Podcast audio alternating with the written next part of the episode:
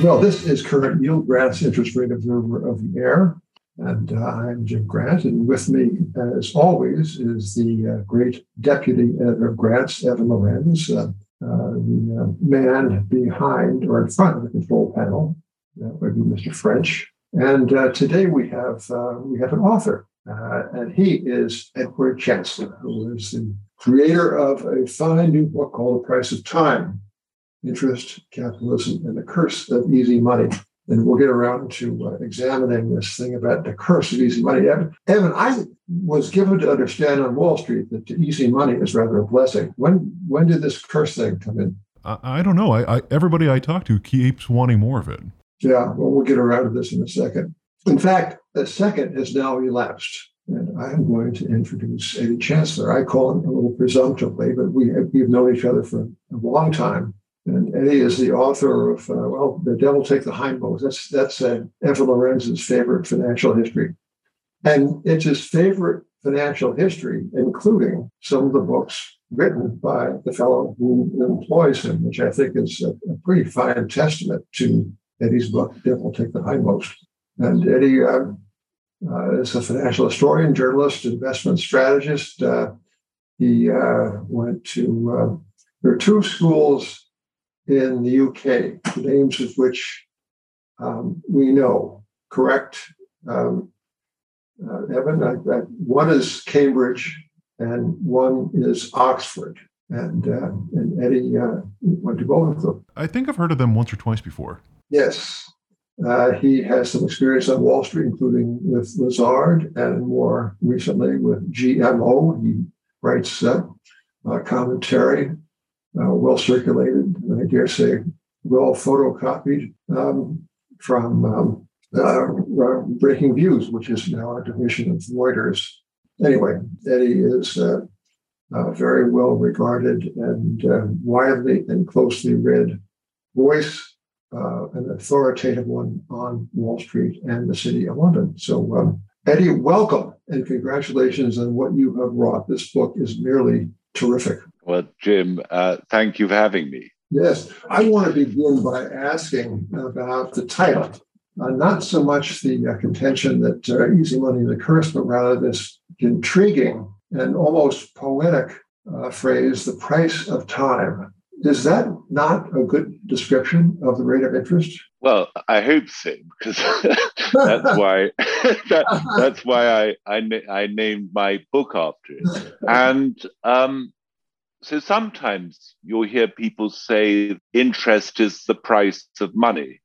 I think that we occasionally talk about the price of a currency on the foreign exchange being the sort of price of money. But the, the point about the price of time is that money has value over time. And if you go back quite early on, as I do in the first, well, actually the first couple of chapters of the book, and look at the criticisms uh, that were raised against charging interest, against usury, by the likes of Aristotle made this comment uh, you shouldn't charge for lending money because the borrower is taking some money from the lender and the, the lender is demanding back more than he gave. And you say, well, actually, this is not quite right. I mean, one, one hastens to criticize Aristotle um, but but actually, what has happened is a period of time has elapsed between the act of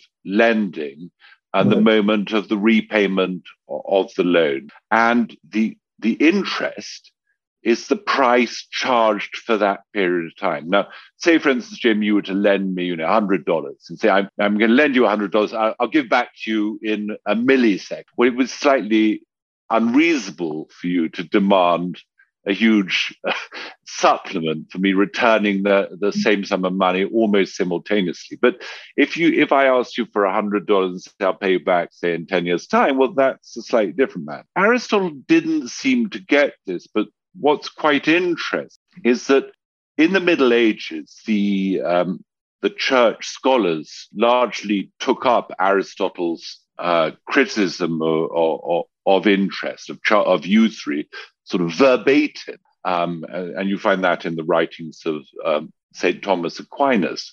But, but an English um, 13th century scholar called Thomas of Chobham actually had this brilliant insight. He said that the, the usurer were sellers of time. And then he went on to say, well, actually, time didn't belong to them.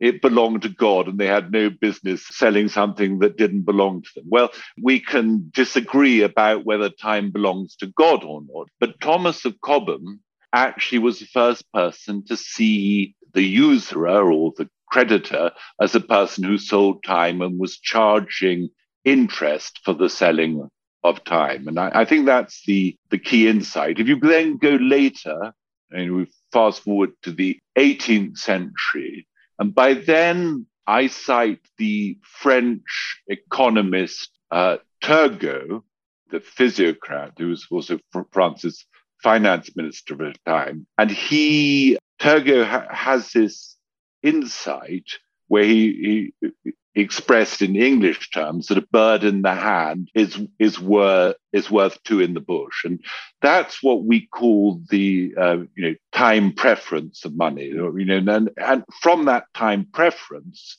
the fact that money is worth more today uh, than it is uh, in, in some stage in the future, the whole discounting of future cash flows and so on and so forth takes yeah. place. So let, let, let, us fast forward uh, till the, to the 1930s. A book uh, produced by uh, E.B. White and James Thurber was called Is Sex Necessary? Uh, which happened to be published on the eve of uh, White's wedding. And it said, he said, White said it rather alarmed his prospective father-in-law. But they asked the question, uh, you know, lightheartedly, is sex necessary? You asked the question, is interest necessary? This being the the key question of the book, and indeed of the era in which we do business.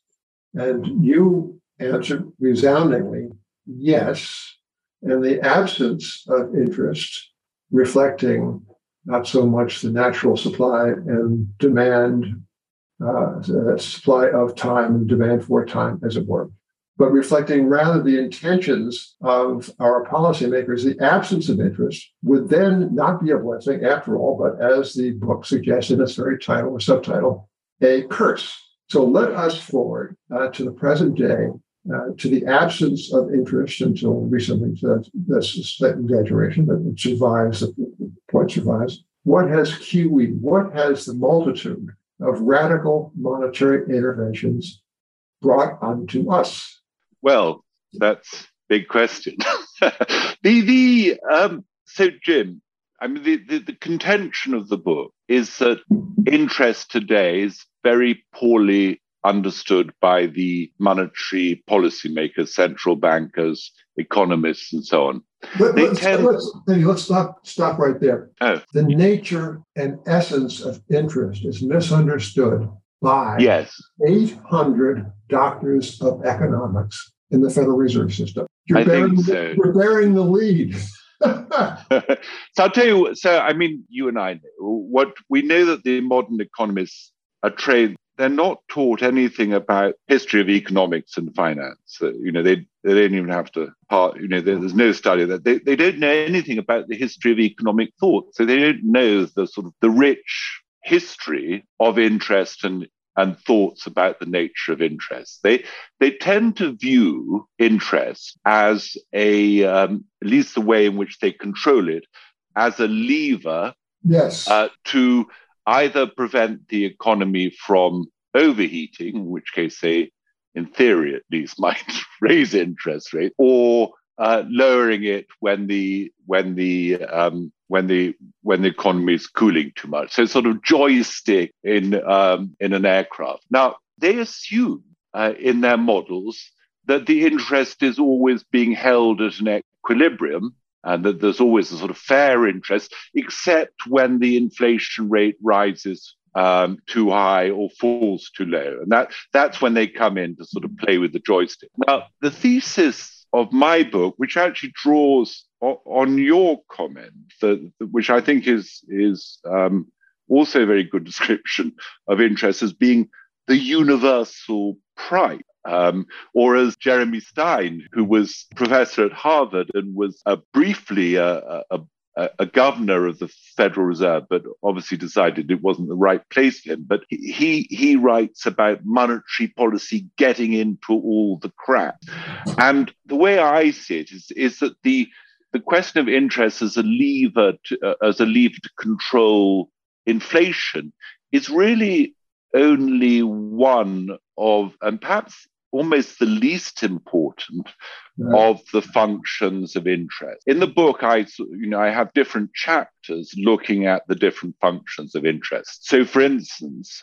I, I write about interest and the the allocation of capital, and I think that works um, two ways really is that the interest, and again, and Jim, you've written all about it, so you know, you know, you know as much more about than than I do. But interest as the um, as the hurdle rate for investment, mm-hmm. and the the rate at which um, capital is is is is you know how it's transfer how, how capital is transferred from one business to another. So I argue in the book that the low hurdle rate actually contributes to two forms of capital misallocation. One is it keeps capital trapped in businesses that where it shouldn't be any longer. And I think this is behind the rise of the so-called zombie companies, companies whose interest charges, even at low interest, actually exceed their um, their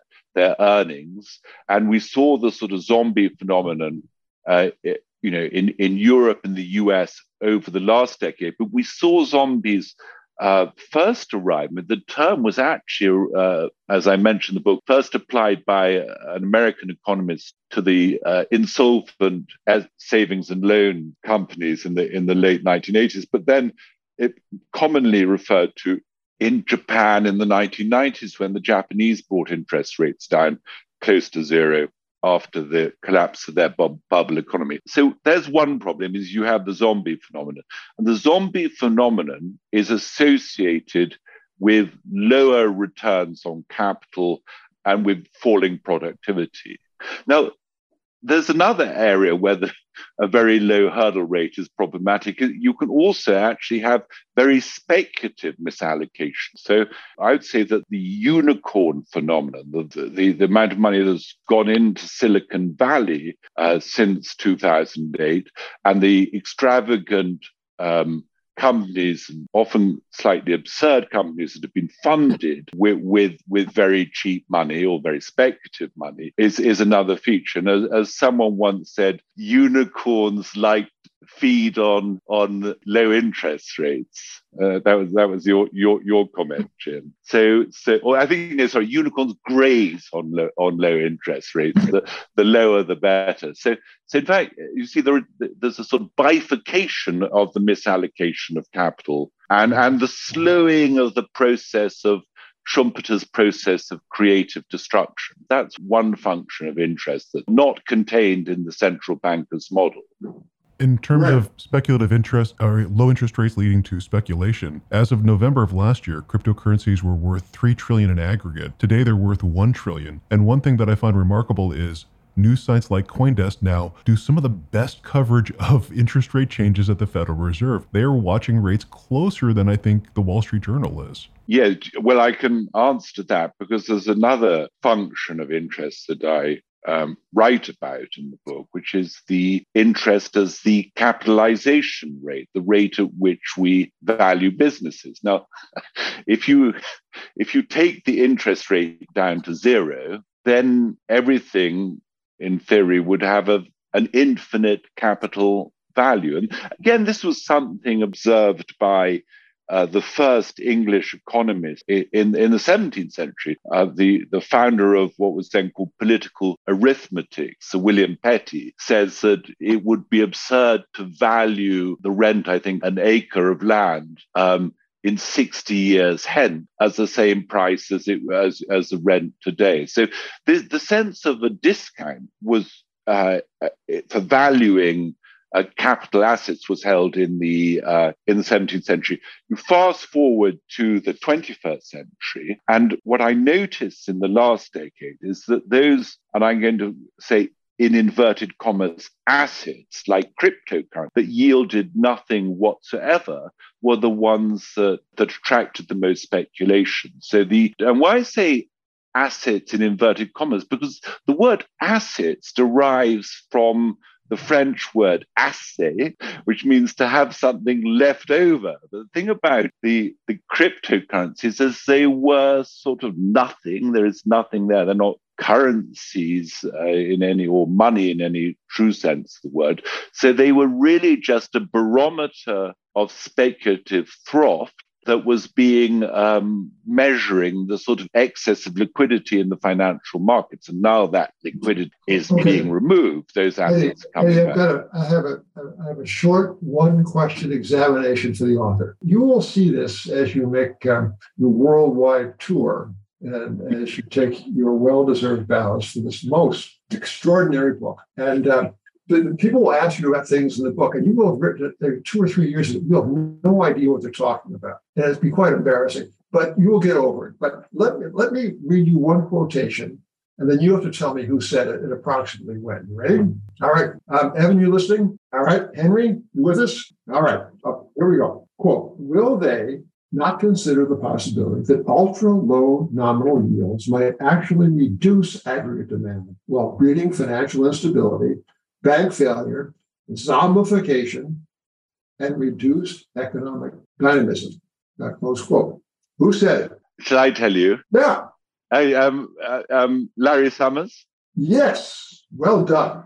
Well done. Larry Summers said it, said it in 2019. This is eight years before saying, uh, after saying something rather different. I, I have observed that Larry Summers, as smart as he used to be, is getting even smarter, which makes him not only the smartest person in the room, but the smartest person perhaps, I don't know, anybody outside the offices of grants. I don't know. so, Jim, I mean, so Larry Summers, he, um, he is very, I mean, he's, he's a man with two brains he's deeply political figure. Uh, you know, there's a famous comment he makes to Elizabeth Warren when she becomes senator, right. saying that you know what you've got to understand: there are people on the inside and people on the outside, and the chief rule of insiders is they don't criticize other insiders. Now, Summers was looking to to take over from Ben Bernanke as head of the Federal Reserve. And he was the uh, reviver of the secular stagnation right. notion that was first, and which I discuss in the book, which was first mooted uh, by another Harvard historian called Alvin Hansen in the 1930s. And Hansen said, you know, the population was ceasing to grow in the United States. There was there were no technological advances, and uh, the economy was doomed to secular stagnation. And as I point out, this was really um, the worst economic forecast in history.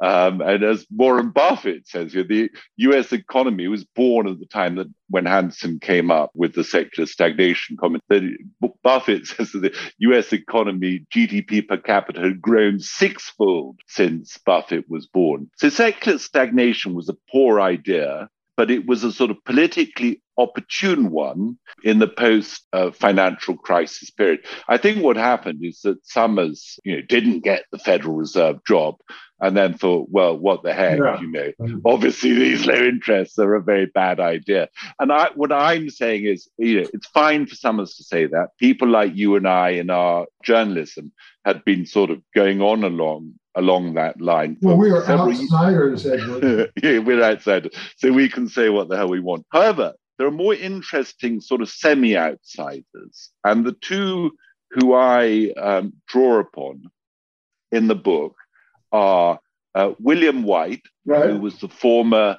chief economist of the Bank for International Settlement, and Claudio Borio, who took over as head of research, economic research at the Bank for International Settlements after um, after White left in 2008. So Borio and White, you know, among the sort of establishment economists, are really, as, as far as I can tell, the only people who who, who gave off um, a proper forewarning of the financial crisis. We we can throw in uh, Rajan, who who later joined the from the University of Chicago, who also gave a warning. But Borio and White warned about it and and wrote papers um, about it before the crisis, and then Borio and uh, got his team to do a lot of very interesting work Bank, Bank for International Settlements over the past okay. decade.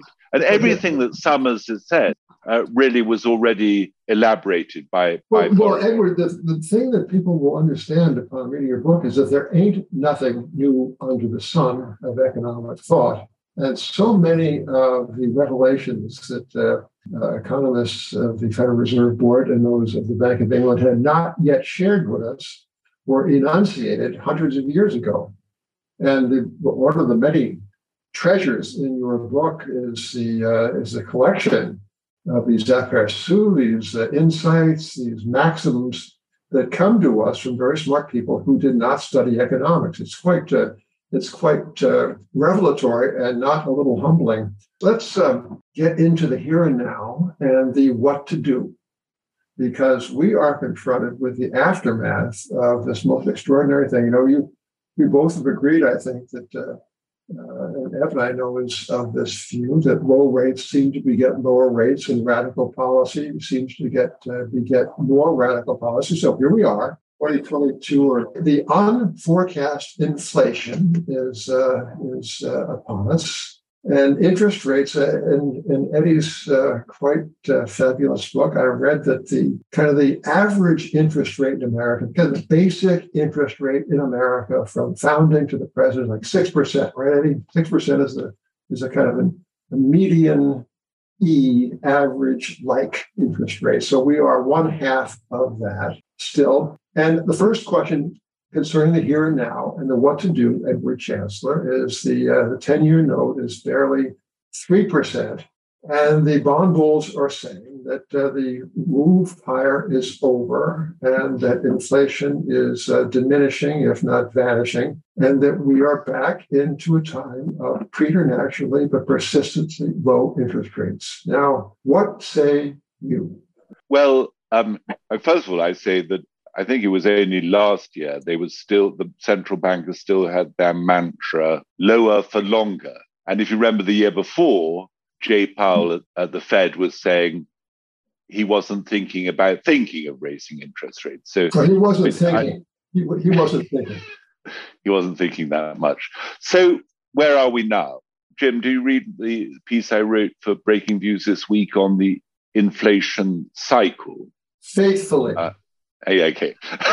so my point in, in the piece I've just written, not in the book, is that and, and Jim, we always use that, that that investors and everyone else they tend to go through sort of linear extrapolations, and they yes. they think that uh, they spot a trend, they think it goes on to the moon, and inflation is a very cyclical phenomenon.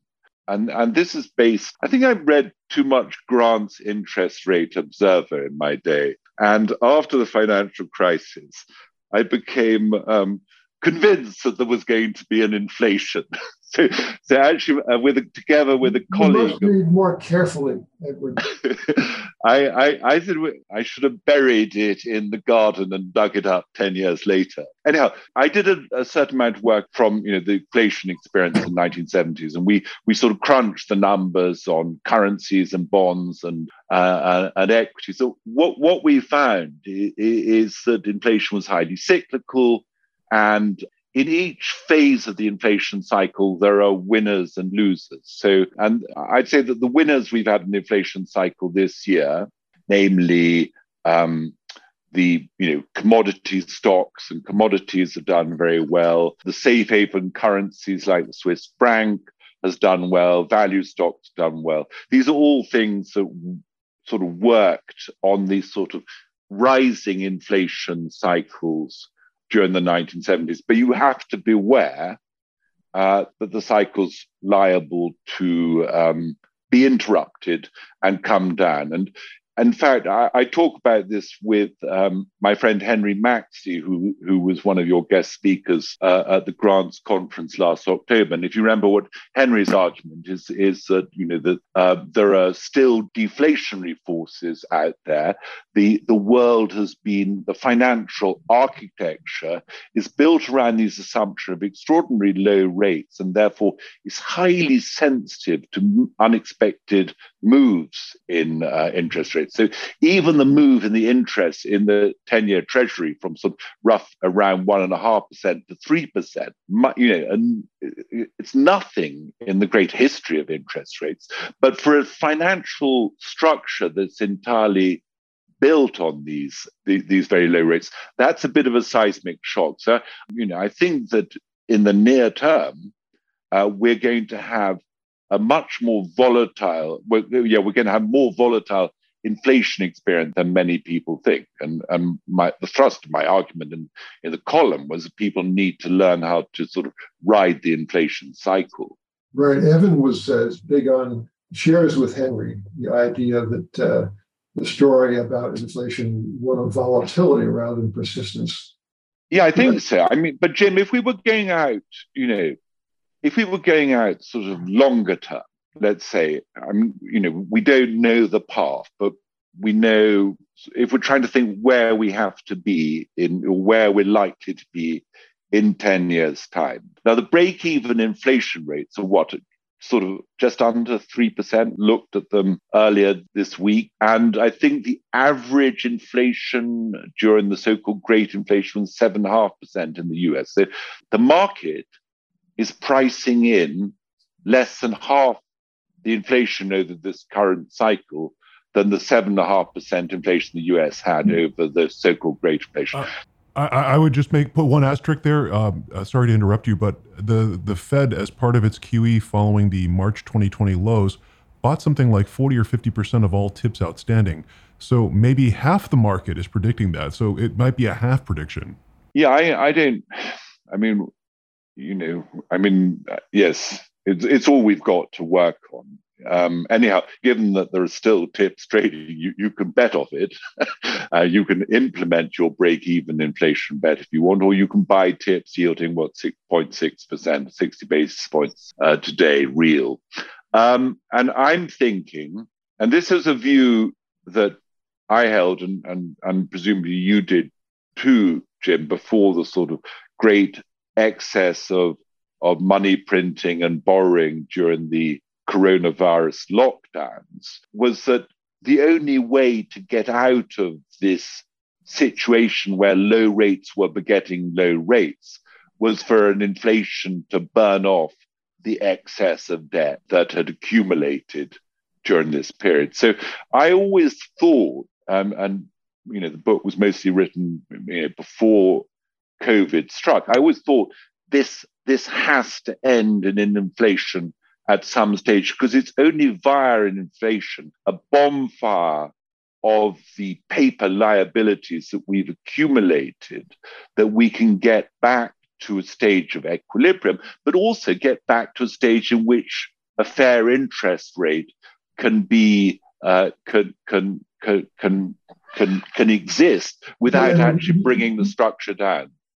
You agree, don't you, that it's not merely the burning off of the excess liabilities, but rather the burning, to take the other side of the balance sheet, burning the people's savings. You know, the, the, the idea that inflation is transitory is, uh, is a very cruel myth because you never get back the purchasing power that you have lost to inflation. Not, not you never get back in a, in a regime in which uh, 0% inflation is the lowest possible inflation rate to be tolerated. So the uh, the loss of seven percent or eight percent of purchasing power, that's it, gone.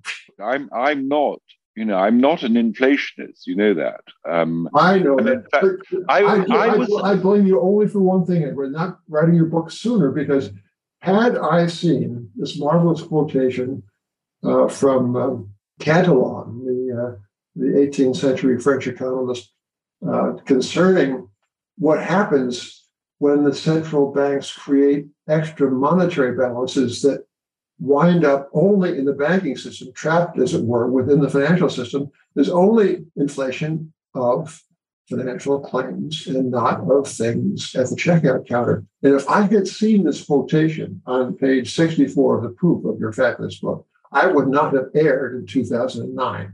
I don't want to point fingers, but it would have been helpful, Edward, if you'd been a little quicker on this book. That's all. So Cantillon is the great, you know, great hero, and I, I actually talked to him uh, about him to your, your conference in 2018. Yes. Uh, the, the yes, it, it's and his insight that you know, and I say that John Law in the Mississippi era was the first who was both sort of central banker, first central banker in France, plus the um, the stock stock jobbing promoter of, of, of the Mississippi Company. That he was the first practitioner of QE, and and and as um, and as uh, as Cantillon observed, that the French central bank printing the money initially just blew up the yes. share price of the Mississippi company, uh, which was very nice if you own Mississippi shares. But in the end, John Law then had a choice between uncontrolled inflation or arresting the, the bubble. In the end, he chose deflation, lost his job, lost the greatest fortune in history. But he sort of, you know, he he, he did the right thing. I and and in that in that case, you know, the French government could sort of step in and renegotiate the claims on its debt. the trouble now, the inflation is the only, or, or what you know, Russell Napier called, you know, refers to as financial repression, the keeping of interest rates below the, the, the, rate of inflation is the only way to sort of burn off the debt. And, and I think it's tremendous injustice. Um, and there's no doubt about it. And I, I think, you know, people will get burnt. And, and I think that the, um, the sort of uh, negative uh, public feelings, or you know what people call populism, uh, will be um, aggravated uh, by these inflationary times. Let me ask you about an observed tendency in the bond market. This uh, is rather a, uh, a, somewhat familiar theme to the readers of Branson. Perhaps it's a little bit too familiar because it has not been entirely helpful in timing one's investment. But the observed tendency of interest rates is to trend over the course not of fiscal quarters or merely years, but rather of decades and generations. So the, uh, the great bull market that began in 1981 in bonds, meaning the rise in bond prices and the reciprocal fall in bond yields, that uh, perhaps it's ended. If it has ended, it uh, lasted for 40 odd years. And the preceding bear market in bonds, meaning, of course, falling prices and rising yields, that was a 35 year event from 1946 to 81. And preceding that was like 25 years uh, falling, and the turn of the century to 1920 was a two decade event of rising rates. So, insofar as the observed history is uh, is indicative of what might follow, do you do you think that we are perhaps embarked on a long cycle of rising interest rates? And if so, uh, what are the implications for the things that people own in the way of a 401k. Um, well, I noticed, Jim, that you you you you you now call turns in the bond market with great temerity. Um, I think it's going to be the case. And remind me if I remember, I, was it in late 2020 that the 10 year Treasury saw its, uh, its low, perhaps its all time low, but the low of, of this current cycle? Yes, so one half of 1% or so. Yeah, yeah. So I'm reckoning um, that that was the turn in the bond market. I, mean, I, I, think it would be. So, I mean, when I say that the turn in the in the long cyclical trend, I think, and you tell me if I'm wrong. I think it would be remarkable if we'd find that with inflation being whatever it is, you know, nine percent, or you know, depending, you know, take out the hedonic measurements, and heaven knows what inflation is at the moment. But I'm thinking it would be extraordinary if the 10 year Treasury would find a new low from where we are today. And I think it's therefore likely that we are, uh, you know, uh, uh, we have we're beyond the turning point of a multi-decade cycle. So where does that leave? And, and by the way, there are other things that point in that direction. You know, Charles Goodhart, the British yes, economist, uh-huh. are arguing that sort of the aging of pop, that aging populations, con- contrary to what was said in the whole secular stagnation hypothesis, where they use the argument for lower interest rate, so for aging populations for lower interest. Goodhart argues that the aging of the global population, in, in particular the aging of China's population, and other forces leading to uh, the unraveling of globalization, uh, will drive interest rates up. Now, I think you know, it does seem, and you'll know this, Jim, that periods of uh, inverted commas globalization seem to coincide with bond bull markets. So, so take the late 19th century, and there's sort of reason to think that why that might be the case because if if if, if developed countries are trading uh, more with developing countries where labor is cheaper. That's a sort of downward drag on wages and wages and interest, you know, and downward drag on wages and inflation. And those are two components that sort of go into the interest rate. So I, I think uh, that interest rates will be trending up, you know. Um, Okay, least, well, let, let, me ask this. You are an alumnus of GMO, which is famous for long, long range forecasts of relative value in different asset classes. People at GMO will tell you that they really is a six year forecast that's the specialty of the house? Yeah, the se- seven year forecast. Seven year. Um, would you care to rechannel your GMO experiences and project them? This is an unfair question to put to any historian, uh, just because you. Uh, no, but I mean, you know, I'm I'm prepared to, as the English say, punt on on invest on in, uh, uh investment. Uh, Evan, does, does punting mean uh, guess? I suppose.